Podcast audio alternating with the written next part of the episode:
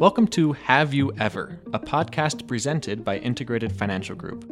This is a podcast where we talk to successful people about their life experiences and about advice they have for aspiring individuals. We had the opportunity to talk with Ken, and it was a real pleasure to have him here and, and on our podcast. In talking with Ken, it was his sense of creating a space, or I would call it a community gathering, that I loved. His whole idea started to take shape with a lot of effort on his part, and I love that it's now living proof of his vision. Ken's humble about how it came about and then all the awards the city's received since. So I think you'll really enjoy that part. Additionally, his wife's love of sushi resulted in a very successful venture into being a restaurateur. He started uh, Mint Sushi and Tapas right before COVID, and I love how he shares his intentional foresight and experience about really a bootstrap startup that's now resulted in four locations and winning best of state every year since. Um, the last part, be sure and listen to it. He talks about his formula for success that that I think is just really genuine. And uh, it's just a great pleasure to talk with Ken. Hope you enjoy this as much as we do. Hi, my name is Ken Melby. I'm an entrepreneur, a real estate developer, free diver, and a father. I enjoy building places where people work, live, and play, and businesses where people can go and gather especially now where the internet takes up so much space in people's lives. I think there's a lot of value and, frankly, a lot of money to be made in creating places authentically where people can go spend time with each other. And that's getting harder and harder to do. You know, malls are struggling, offices are struggling, there's a lot of remote work. So, finding places where people can have an authentic experience is getting harder and harder to do. And frankly, none of the times I've done it has it been the optimal use of the capital. Um, they've all turned out fantastic, but there's always been a better deal sitting on the table than creating a sense of place. But the power has been in seeing the longer term vision and creating that sense of space and letting it compound on each other. And uh, that I think's been one of the more interesting things is watching it play out above and beyond what the numbers would suggest. So the first time we looked at this project was 2010 and it was being proposed and not well received by the community as um, apartments. I got involved because the community had successfully sued to stop that, and we owned the corner parcel as a family and I was tasked with figuring out what to do with it that would get through the community because we had owned it since 2000 and it was just sitting as vacant land. And you know, Holiday's got a particularly passionate group of citizens that really care what happens to their community. And they were already, I would say, a little riled up. You know, frankly, I can't take a lot of the credit for the original idea. It was proposed originally by Mark Hampton with Rimrock Construction. He came in with a design um, for a mixed use office and retail pad. And he and I sat down and we walked through what that would mean to the community. And, you know, frankly, that's what I wanted to, uh, is I wanted places together, places to eat. And it took from there until 2014, working with another developer, Tom Henroyd, and Mark Hampton, and an architect group, a designer, and countless city meetings. I think there were 11 of them. And those were all the public meetings, dozens of, you know, other meetings on top of that. It was a real process. Um, the village, you know, it existed as effectively nothing. And then taking that to a concept and then creating a sense of space and a gathering spot and a grocery store, which you know also serves as community gathering. In fact, I would say even a lot more so than uh, a lot of the artificial ones people try and put together. Everyone goes to buy their groceries. That's where they run into their neighbors and their friends and their business associates. So, putting together a place where people gather and creating a spot where you can exist in your community, I think was really really interesting to to me as a process. The the thesis was really simple. I found myself spending my money not in the town I was living in. I was going to neighboring towns, I was going to downtown. I was, you know, going on dates not in my community. I was not eating lunch in my community. And that felt like such a waste to not have a spot nearby that where you could gather and spend time with people. In fact, uh, you know, one of one of the more interesting things is we ride our bikes to the coffee shop in our community that we built. Like selfishly, that was really one of the things is I wanted to, you know, I wanted to interact in places where I could bike to, where I could walk to, and it resonated with a lot of people. Um, we get our groceries there on Sunday. We get coffee there on the weekdays. We eat dinner there. We opened a sushi restaurant there. I think one of the things we did differently than most developers is we went and personally invited tenants to come to the project. We barely used a broker for the retail. We went, sat down, ate at probably 50 restaurants across the state, found the best ones, the ones who were looking for for expansion that had, I would say, the right energy, and went and invited them to come in. Um, the first one to come in was Caputo's. So we went and talked to Tony Caputo, and he negotiated for a hard bargain. and the idea was is that once we had the cachet of his name, the rest of the center would fill up, and it turned out that was true. Um, once people saw that what we were creating, I think it was very well received in the community. And we were able to really snowball that into the second phase, which was the Harmon's Grocery, the Orange Theory, you know, saving Great Harvest. And that was, you know, we were able to do that a few years later and really create a, a strong town corridor. And the idea was is if we built the retail component, it would snowball into Holiday kind of self-sustaining with its own higher end condos, additional retail, um, additional multifamily, and that's all really proven out. Um, it's really re- revitalized downtown Holiday. In fact, it was it was the Envision Utah uh, development of the year in, I believe, 2016, uh, once it was finally finished.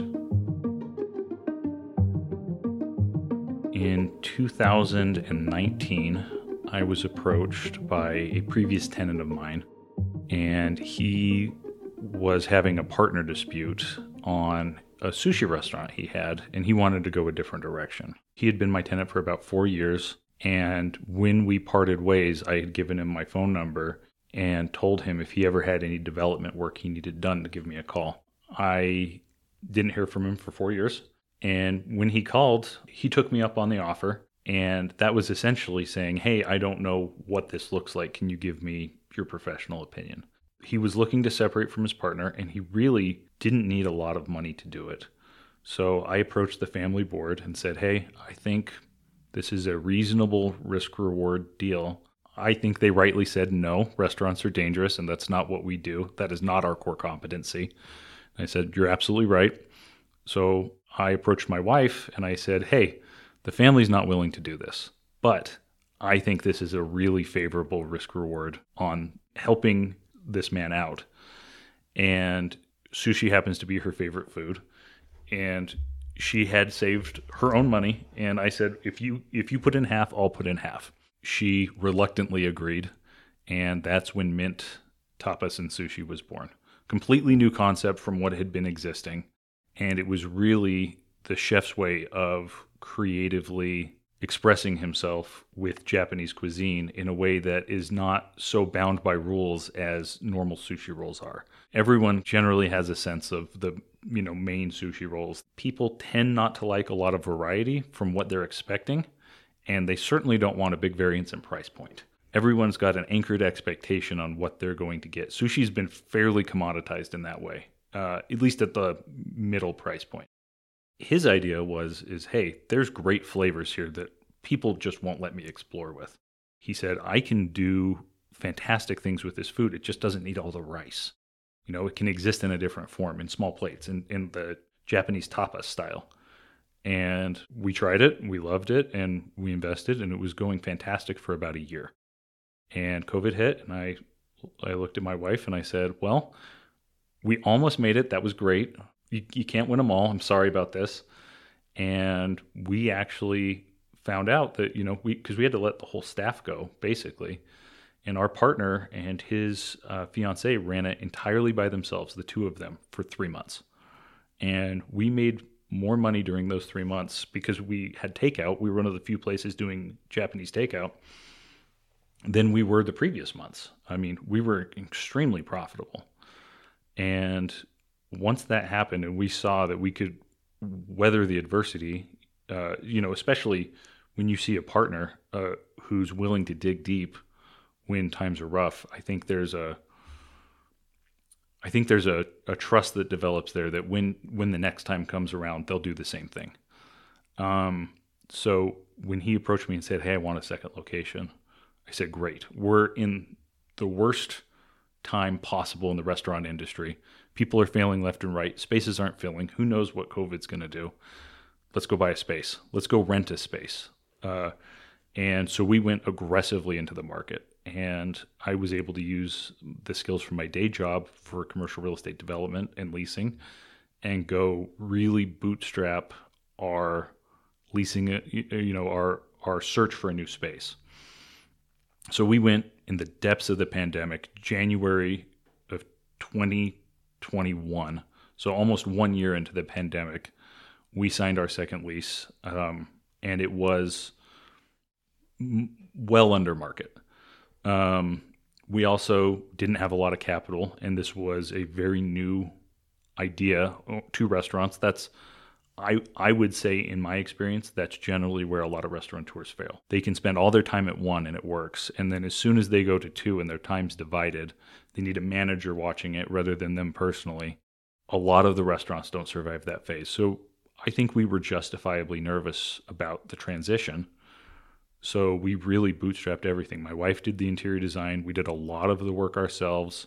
We saved the majority of the restaurant furniture and, and fixtures. We bought used kitchen equipment and we got the whole thing done for very inexpensively. I think all in, we were $108,000 to open a brand new restaurant, which is unheard of. I mean, a normal restaurant from new space is between 700 and a couple million. So to do it for as inexpensively as we did was really an achievement. And everyone came together to make that happen. We were able to go from there and we we've been profitable every month since from our first month through in in both of those restaurants. Now, that is not typical in the restaurant space and I would say that every once in a while you'll find a concept of any kind, you know, it can be a restaurant, it can be a hair salon, it can be take your pick. And every once in a while, you find something that just has a undefinable vibe to it that people, a frequency that people will match. And for uh, whatever reason, that this this concept Mint had that, and we've just had fantastic responses ever since. That year, we applied and won Best of State for contemporary sushi, and tapas, and we've won every year since, um, which has been very validating and fantastic. We were able to take that, those two, and I was able to leverage, you know, some of our existing real estate. And when we had a vacancy come up in the village that we had built, there it, it felt like a natural extension to offer it to the concept. Now, obviously, I have to sit to the side on those leasing negotiations and I have to put someone else in charge because I can't represent both sides.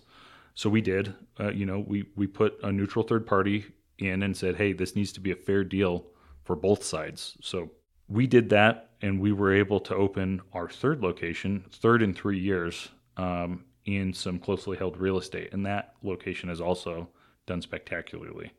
Um, that one we opened July of 2022, so we're about eight months in. And since then, our name has become more and more well known, and we were actually sought out by a group in Sugar House for our fourth location. Um, that one will open probably August of this year, which will put us at four and four years. I think after that, I would like to take a small break. It's been an absolutely fantastic ride. And probably one of the best things is we were able to take an idea and very little capital and turn it into what has been an incredibly enriching business, both in terms of community, in terms of partner wealth and in terms of general satisfaction, life satisfaction, being able to go in and watch people eat at a place you helped create has been endlessly satisfying for me. Certainly far and above any monetary re- rewards associated with it. After six months or a year, you start finding regulars who come on Tuesdays and other ones who come on Sundays, and uh, and servers who become friends with some of the patrons, and bartenders who you know will stick around after work and they'll hang out with all the other staff members. And same with the sushi chefs. Uh, you get to know them by name and you get to know all these people who whose livelihoods and whose weekends and whose date nights family outings all come through this one central location. And i think that's been a really fascinating thing to watch happen organically even a little closer than say real estate development. I would say if there was one thing I wanted my daughter to learn from me, it would be that you succeed when you help other people succeed. And if you approach your life rather than asking what you can get, but what you can give, and if you approach life like that, not only I think will you be successful, but you'll find that you'll have a lot more enjoyment because you'll you'll be able to share in other people's success. Um, that I wish I could take credit for this. This is something I learned from my dad. It's something that embodied his life. He was always looking for how to help other people be successful, and he succeeded right along with them. And watching him put that into practice for 30 years, I was able to watch him do that. Really informed my core value of this is not a zero sum game. If you go in with the intent of other people succeeding, you're almost certainly going along for the ride.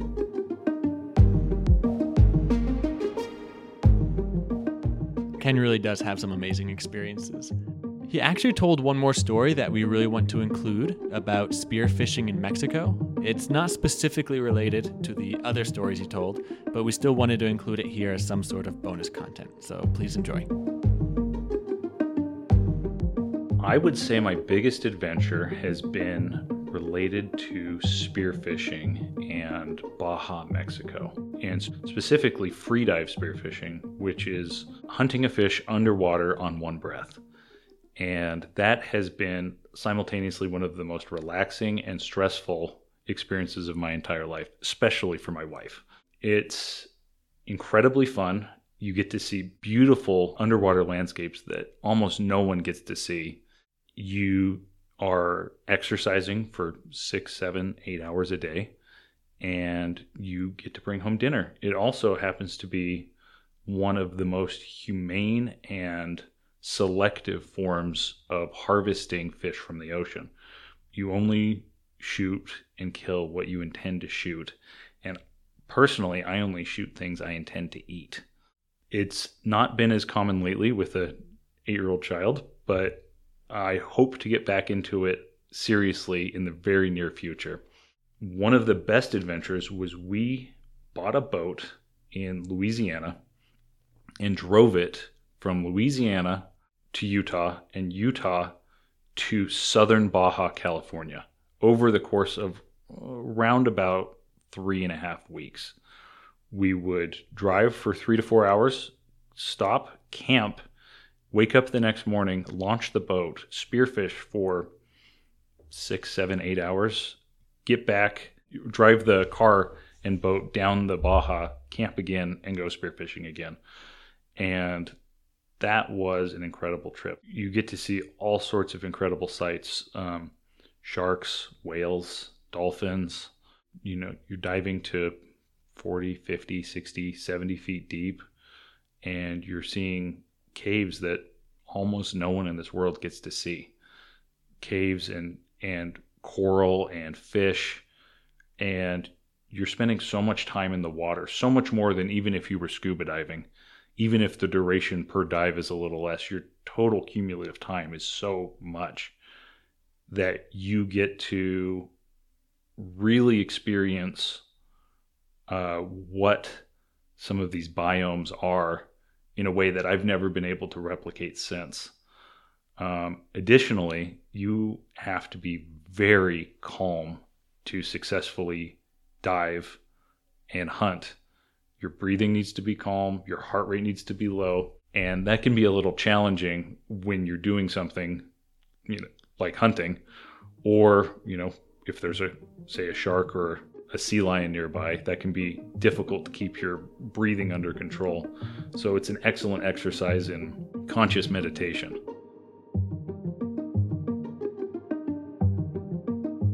Thanks, Ken. This really was an incredible interview. The part that he talks about starting the restaurant during COVID really reminded me of the people who were buying real estate in 2008. When everyone else was panicking, some people saw the opportunity. And it really goes to show that every downturn in the market, every time people panic, there is an opportunity that success really comes when preparation meets opportunity and when someone has the intelligence to recognize those opportunities. I thought that was really, really cool. James, what was your biggest aha? To think about my aha about everything, it actually is part of the bonus feature. Ken talks about adding two things one, a way to be relaxed while working out and being stressed.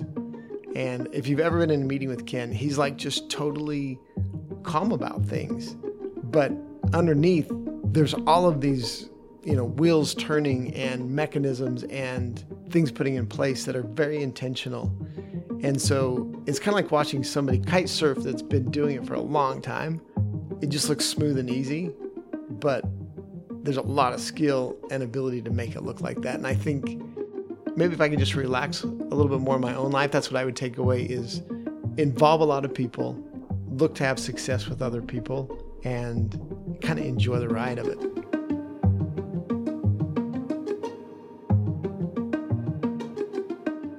Integrated Financial Group is a boutique financial planning firm and multifamily office. We serve successful business owners and high net worth individuals and families. Our team helps clients better understand their financial options, create a well thought out strategy, and then be proactive to implement their ideal plan. Thank you for listening, and we'll be back soon with another episode.